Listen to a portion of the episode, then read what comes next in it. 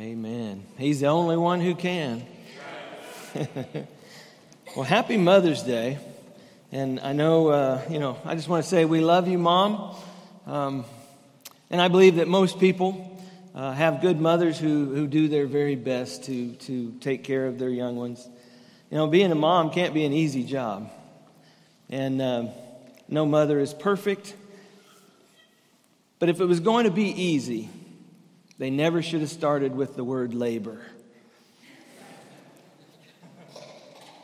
You know, while our culture spins out of control and the family unit breaks down, the Bible lifts up the family and it exalts the role of women uh, in the home and in the family. You know, being a mother, I would say, is, is ministry. Uh, it's definitely a ministry. It's a ministry of teaching and preparing children to follow God's pathways. And I think that's huge because they're, they're being an example of the love of God in the home. And those that, that take that job seriously, I mean, it is, it is a, a, a monumental ministry. You know, I'm, I'm convinced that, that children really do um, brighten the household. That's because they never turn any of the lights off. The. Uh, Dad, we know, don't we? Uh, the, the, joy of motherhood is when, when mothers experience that, that time of night when all the kids are tucked into bed and they're asleep. Well, that's the joy of motherhood. Um, but culture, you know, in many ways, our culture is kind of like water. And uh, we usually don't notice uh, that our, our normal water supply uh, has any taste until we drink, travel somewhere and drink water from someplace else. I mean, it could be someplace local that we go and, and, and, you know, and then we taste the water there and it's like, wow, it kind of tastes, we say, funny. Or we might even say it tastes bad because it's not what we're used to. And when we get a taste of, from our scripture passage today, when we get a taste of these imperatives, if you will, these commands that, that Paul gives us, the Apostle Paul, on family living, from a a time 2,000 years ago. It kind of, our initial reaction may be that they taste funny. When we read these, when we see these commands about family living, about living out the Christian life, it might be like, man, I don't know, that sounds strange, that tastes funny. Um, or maybe we even say that's, that's bad. But we as Christians have been chosen. We've been chosen in Jesus Christ who is the chosen one. And like Christ, we have been chosen to benefit the world whose welfare we serve. See, as believers in Jesus Christ, we are to show the world something different, something that they don't see normally. See, the way that we live, the way that you and the way that I live comes as a result of what we believe.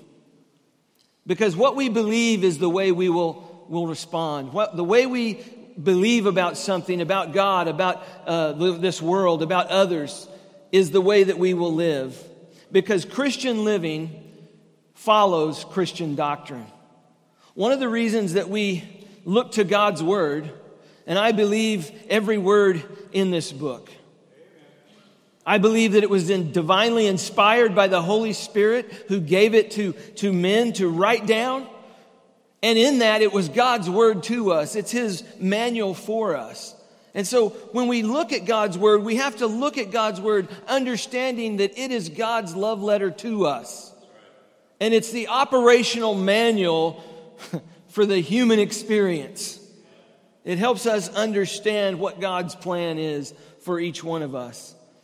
Now, Christian living follows Christian doctrine. And having completed his case, as you, if you were with us the last couple of weeks, the Apostle Paul makes his case on how supreme, how sufficient Jesus Christ is in his all sufficiency, in how he paid our debt, in how he wiped that away, and how he bled out on the cross for you and for me so that we could be forgiven of our sins. I think that's huge because we see this after Paul completes his case on the person and work of Christ. He spells out what it means. This is really where the tire meets the road. He spells out what it means in terms of our relationships. And this is big stuff because I want to tell you relationships, I don't care where they're at, they're messy. Even in the best relationships, they're messy. And part of the reason is because we're all broken. We all are broken. And we come into this world broken, and we need to be made whole by the blood of Jesus Christ. But relationships are messy, and so Paul spelled out what it means in terms of our relationships to live like Christ.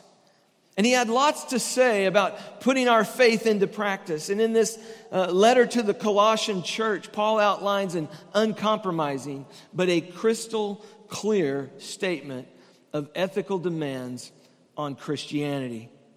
We're going to look at some of those imperatives. You can call them commands. And in most of those imperatives in this passage, they are written in the present imperative t- sense. And, and what that means is it's continual action. It goes on, it's not just a one time thing. When he talks about kindness, he's not saying just be kind one time. He's talking about make that your continual attitude. So, as we read this, we're going to camp out in Colossians 3. And if you have your scripture and want to open up to Colossians 3, I may end up reading this whole chapter before I'm done. So, hang in there. Um, but I know that uh, there's a lot in here. And hopefully, over the next three or four weeks, we're going to be able to unpack uh, parts of that along the way. But um, let's uh, just leave it open, but let's read in, in Colossians, um, and I'm just going to read a section at a time here. Uh, Colossians 3, uh, beginning in verse 1, it says this Paul writes, Therefore, if you have been raised up with Christ, If you have been raised up with Christ, keep seeking the things above, where Christ is seated, where Christ is seated at the right hand of God. Set your mind on things above, not on the things that are on earth. For you have died and your life is hidden with Christ in God. When Christ, who is our life, is revealed, then you will, you also will be revealed with him in glory. Heavenly Father, I just ask that even now that your Holy Spirit would speak to our hearts. Father, we are here. You woke us up. You brought us to this place. So, Father, I pray that the truth of your word would penetrate our hearts and our lives. Father, that it would penetrate our minds, that, Father, we would hear the truth. We are so filled with lies with our society and, and in all the things that we hear every single day. But Father, we know that you are pure, that you are truth. And so, Father, we desire the truth of your word. Father, help us to digest it, help us to benefit from it, so that we could live in your wisdom and not in the wisdom of the world. Thank you, Father, for your great love. In Jesus' name we pray. Amen. See, I submit to you this morning that Jesus Christ is the transforming power in our lives. If you want your life to be different, if you want your life to be changed, which is the meaning of transformed, if you want your life to be transformed into something different from what it is in the natural state, then it's going to be because Jesus Christ transformed it. See, it takes Jesus Christ. He is the one. Paul described a life that is so new so amazing that the only metaphor he can find to describe it adequately was moving from death, being a dead person, into a resurrected life. Someone who was dead in their sins and trespasses to now they have been made new. They have been made alive.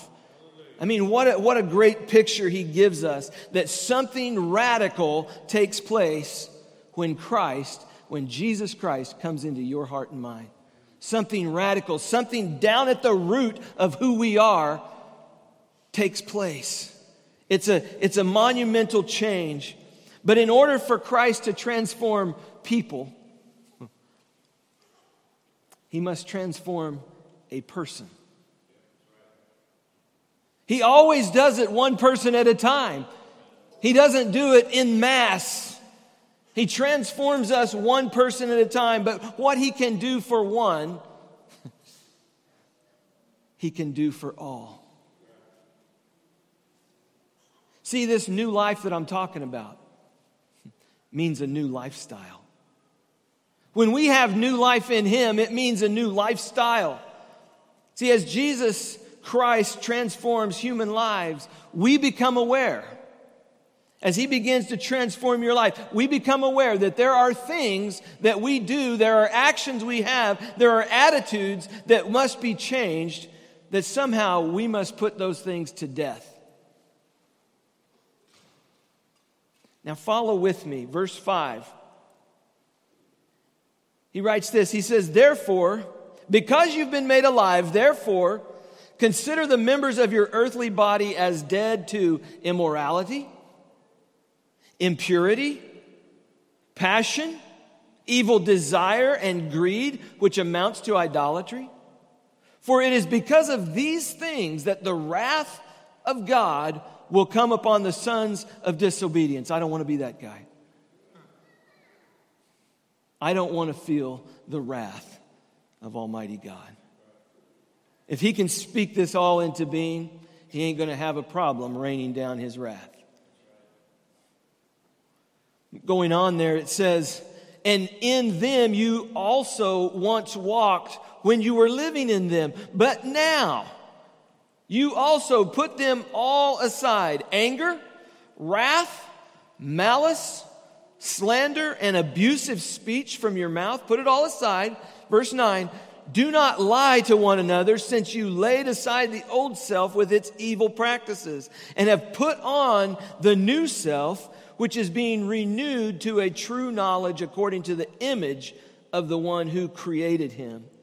A renewal in which there is no distinction between Greek and Jew circumcised and uncircumcised, by barbarian, Scythian, slave, and free man, but Christ is all and in all.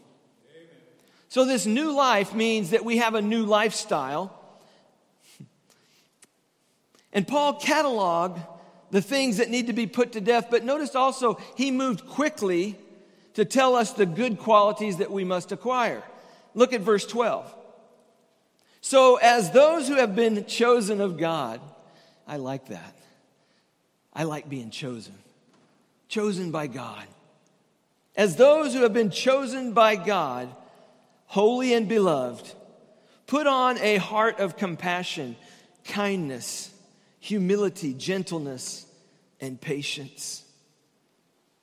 Bearing with one another, this is the result leading to bearing with one another and forgiving each other. Whoever has a complaint against anyone, just as the Lord forgave you, so also should you. Beyond all these things, put on love, which is the perfect bond of unity. Let the peace of Christ rule in your hearts, to which indeed you were called in one body, and be thankful. Let the word of Christ richly dwell within you with all wisdom, teaching and admonishing one another with psalms and hymns and spiritual songs, singing with thankfulness to God, to, in your hearts to God. Whatever you do in word or deed, do all in the name of the Lord Jesus, giving thanks through him to God the Father. See, as Christ transforms our lives, Notice this our other relationships will be transformed also. They're going to be enormously affected. I mean, Christ is the transforming power in our family relationships. We're celebrating Mother's Day. That means there are children involved. You have spouses involved. You have all of these family relationships. And Jesus Christ is the transforming power in family relationships. Look at verse 18. He says, Wives, be subject to your husbands as is fitting in the Lord. Husbands, love your wives and do not be embittered against them. Children, be obedient to your parents in all things, for this is well pleasing to the Lord. And fathers, do not exasperate your children, so that they will not lose heart. See, new life means a new lifestyle. And the Apostle Paul says it begins at home. It begins in the home. Now, I make one apology this morning. Time won't allow me to hit on everything, every marriage and family relationship. But understand over the next several weeks, we'll be unpacking those. You remember, well, you may not remember, some of you aren't that old, but in 1975, Paul Simon wrote a song called 50 Ways to Leave Your Lover. And it was after his divorce from his first wife, Peggy Harper. And he wrote it to take kind of a humorous look, if you will, at, at ways to end a relationship. You slip out the back, Jack, make a new stand plan. I, you probably all know these. You don't need to be coy, Roy. Just get yourself free. Hop on the bus, Gus. You don't need to discuss much. Drop off the key, Lee, and get yourself free. 50 ways to leave your lover. But I would say there's even more than 50 ways to do that. But as a Christian, only we only need one reason to stay with our lover, and that is the comparison between Christ and the church, between Jesus Christ and his church. We need to understand that. That there's one reason why we stay together, and that is because of the relationship that Christ has with the church. Obviously, hopefully, there's more reasons than just one, but one reason is all that we should need to make that commitment and to keep that commitment. See, Paul commanded that wives be subject be submissive. But he also commanded the husbands to love. See, there's no fear in this kind of mutual relationship. Understand these are imperatives that Paul is giving, they're commands. He's not saying these are suggestions. He's saying these are commands that are in the, the, the, the present tense meaning they continue on. These are attitudes that are continuing on to, to be submissive and to love. And voluntary submission of wife to husband and husband to wife is essential for a happy marriage. You see, understand that Christianity, Christianity introduced the radical idea of marriage involving responsibility of both the husband and the wife that the husband is also accountable. In verse 18, he says, Wives, be subject to your husband, as is fitting in the Lord. I mean, this is one of those things when we talk about submit. we don't like to submit. But it's the same type of word that we talk in relation to Jesus Christ. When I submit my will, when I submit my life to Jesus Christ because He is the leader. Jesus Christ is my master. He's the one in charge, and so I willingly submit to Him. I'm not the boss. This isn't my church, it's His church. And I serve at His bidding. And one day He may say, Ridge, you're done. And you know what? It's His church. But it's the same type of submission that we're talking about here. And, and, notice that when Paul writes this, he says, Wives, be subject to your husbands as is fitting in the Lord.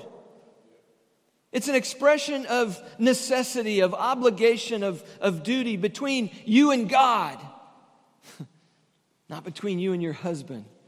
You're submitting to the Lord because he says, as fitting in the Lord. Look, let's not be naive to think that marriage is a place that is unaffected by the fall. We see in fairy tales where they go off and they live happily forever. You know, we, we recognize that may or may not be the truth. But the deepest struggles in life can and will occur in the most primary relationship that was affected by the fall, and that is the marriage between a, a man and a woman. See, our society, they put forth desperate housewives, but God calls us to be devoted housewives. You see, that's what he's calling for is devotion. So, ladies, I just want to encourage you, enable and encourage your husband's leadership in the home. Enable and encourage. Think about this. How you look at your husband will determine how you live with your husband. I mean, respecting and submitting reflects how you look at him. I mean, here's an example. Do you look at your husband as someone who God has placed in your life as the leader of your family? That you're going to respect and that you're going to follow regardless or even in spite of all of his faults? Because I have plenty. Or do you look at your husband and say to him, I will respect you and I will follow you if I think you deserve it? Or if you meet certain conditions? Because that is not part of God's plan. Someone has to be the leader. And God has put men in leadership in the home. I'm not chauvinistic. I'm telling you what God's word says. The women are to be submissive in that, and men, you are to love. This verb in the present imperative calls for a continual attitude of love and a positive expression. Men, you are to love your wives spiritually, you're to love your wives sacrificially. That means you're not the king when you come home. That means she's the queen when you love sacrificially and with sensitivity. You know, this kind of agape love that is mentioned here, this unconditional love, never occurred in secular households. It was something exclusively for the Christian home. You see, God is elevating family. God is elevating the, the relationship of the husband and the wife, and the, the men are to unconditionally love their wives. This is a distinctive Christian element. You're not going to find this out in the world. See, it's not a love that is merely feeling, but it's fact.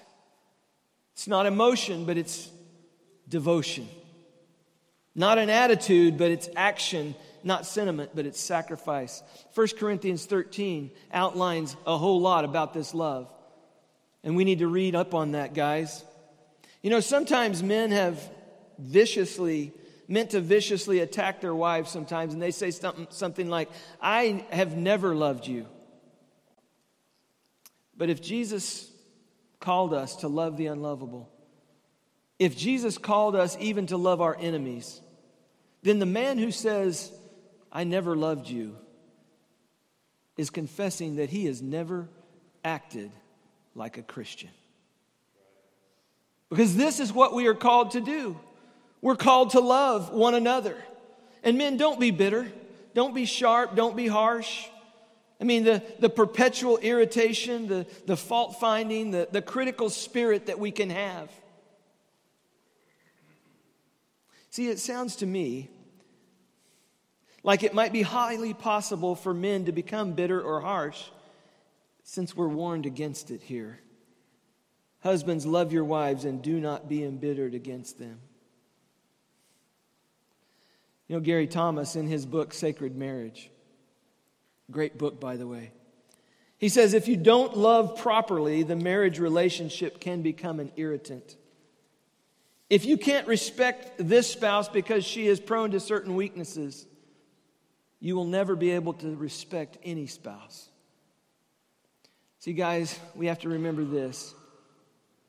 I must die to what I want from her so I can center on what God wants from me.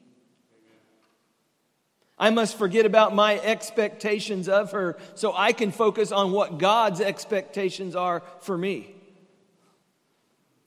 We have a responsibility in this. Marriage is a portrait of His love for His glory.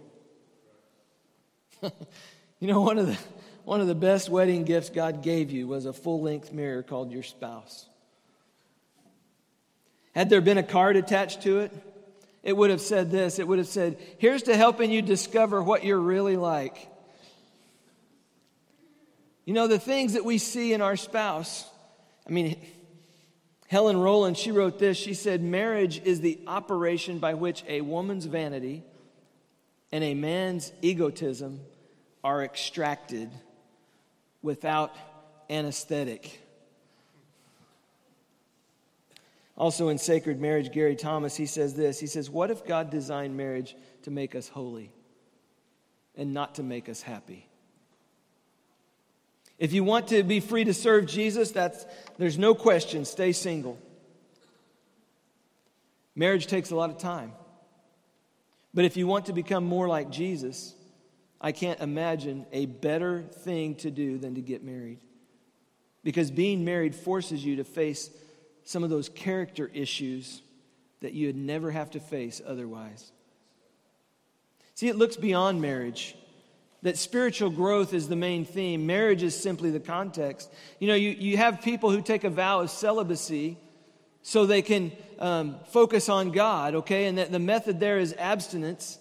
Or maybe they're religious hermits who use isolation to get closer to God. Well, we can use marriage for the same purpose to grow in our service, to grow in our obedience, our character, our pursuit, and our love of God through our marriages. Unless you turn me out here, tune me out, Christ not only transforms husband and wife relationships, but he also transforms parent and child relationships. Oh, this is a tough one. Many times. Some of you are shaking your head, some of you are smiling, and the reason you're smiling and shaking your head is because you know it's true. Children, it says here, must be obedient to your parents. But, folks, parents need to make that obedience as easy as possible. I mean, don't exasperate your children. Children need to be instructed, not browbeaten. They don't need to have a heavy guilt trip laid on them. They need to be loved. They need, to, they need God's grace in their life. See, Christ is the transforming power in our lives. He's the transforming power in our family relationships, but He's also the transforming power in our social relationships. Look at verse 22. Slaves, in all things, obey those who are your masters on earth, not with external service as those who merely please men, but with sincerity of heart, fearing the Lord. Whatever you do, do your work heartily as for the Lord rather than for men knowing that from the Lord you will receive the ward of the, inher- of, of the inheritance. It is the Lord Christ whom you serve. For he who does wrong will receive the consequences of the wrong which he has done, and that without partiality. Masters, grant to your slaves justice and fairness, knowing that you too have a master in heaven. When Paul wrote this in the first century, 30 to 5 to 40% of the people in Rome, in Italy, were slaves. 35%. And it was regardless, regardless of their nationality. So you have people from all walks of life who were, who were slaves, who were servants, who were property, if you will. And I know that we, we, when we read this, it, it, it, it, hurts our ears, and we, we see that because of some of our own history and things, and we're, we're trying to move beyond that. But what we want here is we look at this and we see hey, this applies to anyone who is in authority over us. And recognize this that every single person on the face of this earth has an authority over them of some type. You have a boss. You have somebody you work for. There is, there, all of us have God the Creator who is in authority over us. And wherever we go, there are authorities over us. And what he's trying to do is he's trying to say, as a believer in Jesus Christ, you should act differently about those who are in authority over you, doing your work not as to please them, but as to please Almighty God. And see, what we lack, one of the things we lack in our society today is respect for authority. And if we do not teach our children authority, then they won't respect the authority of the Lord Jesus Christ. They will not respect the authority of Almighty God. Because everyone has an authority over their life. And he's saying, as a believer in Jesus Christ, you should respond differently to those in authority over you. I say this new life means a new lifestyle, which begins at home and it overflows into the world around us. I mean, we don't understand where Paul's coming from in some things. And that, that culture, that water that we drink tastes kind of funny. And we may think, well, that's bad. But if we put it in context of what he is speaking to, we can find application for us today. This verse teaches us that in all of our relationship with others, at home, even in the workplace, should be guided by Christian principles. Let me give you just a little bit of application and then I'm done. Consider your work. Consider your work to be a prayer. The things that you do, how you, how you serve, the things that you do at work, consider that to be a prayer to the Lord. What would that look like? If your work and the quality of your work was a prayer to God. Would it be filled with complaining and grumbling? Would it be filled with backbiting? Would it be filled with gossip? Would it be filled with the other things? He says, Put away all anger, put away malice and wrath and slander and abusive speech from your mouth. Put all that aside. Consider your work to be a prayer because everything that we do should make us aware of God. I mean, every job is a calling, not just us preachers. The things that you do, you do because you feel called to it. There's something there that you feel a calling at some level. And many times we get an attitude towards others. But you see this transformation that takes place in our heart should overflow onto those around us. When you work well, when you do your job with excellence, you are honoring your Creator. You know, 300 years ago, there was a monk named Brother Lawrence. And he wrote a fascinating little book called Practicing the Presence of God. And in that little book, he talks about how he tried to honor God through washing dishes. See, the other monks in the monastery, they didn't want to do the dishes. And so they gave him the job that they didn't want to do. And so he figured out how he could make that time a time of him drawing closer to the Lord and recognizing, hey, I'm serving my brothers. Even if they give me the worst job here, I'm still serving the Lord. See, he understood that we will not serve well in the big areas of life if we don't serve well in the everyday areas of life. Amen. See, our work ethic should be a witness too. Our work ethic should be a witness. I mean, if our coworkers don't respect your work habits, they won't respect your Jesus. Your work reflects your Christian character. And these social relationships can be transformed as lives, as Christ transforms individuals. And if Christ has transformed us, there ought to be a difference in the way we live out our lives in front of others. A new life means a new relationship, a new lifestyle, which begins at home and it overflows into the world around us. So, as we close, are there any of those negative actions that you need to stop doing? some that you need to put to death, that you need to just put aside and not do those anymore. You know your thoughts. You know what comes out of your mouth. You know how you work. You know your attitude. And let me ask you are there godly attitudes that you need to start doing? Start practicing. I believe as believers in Jesus Christ, we can all do better. Let's pray together. Heavenly Father, thank you for this time. And Holy Spirit, thank you for being with us.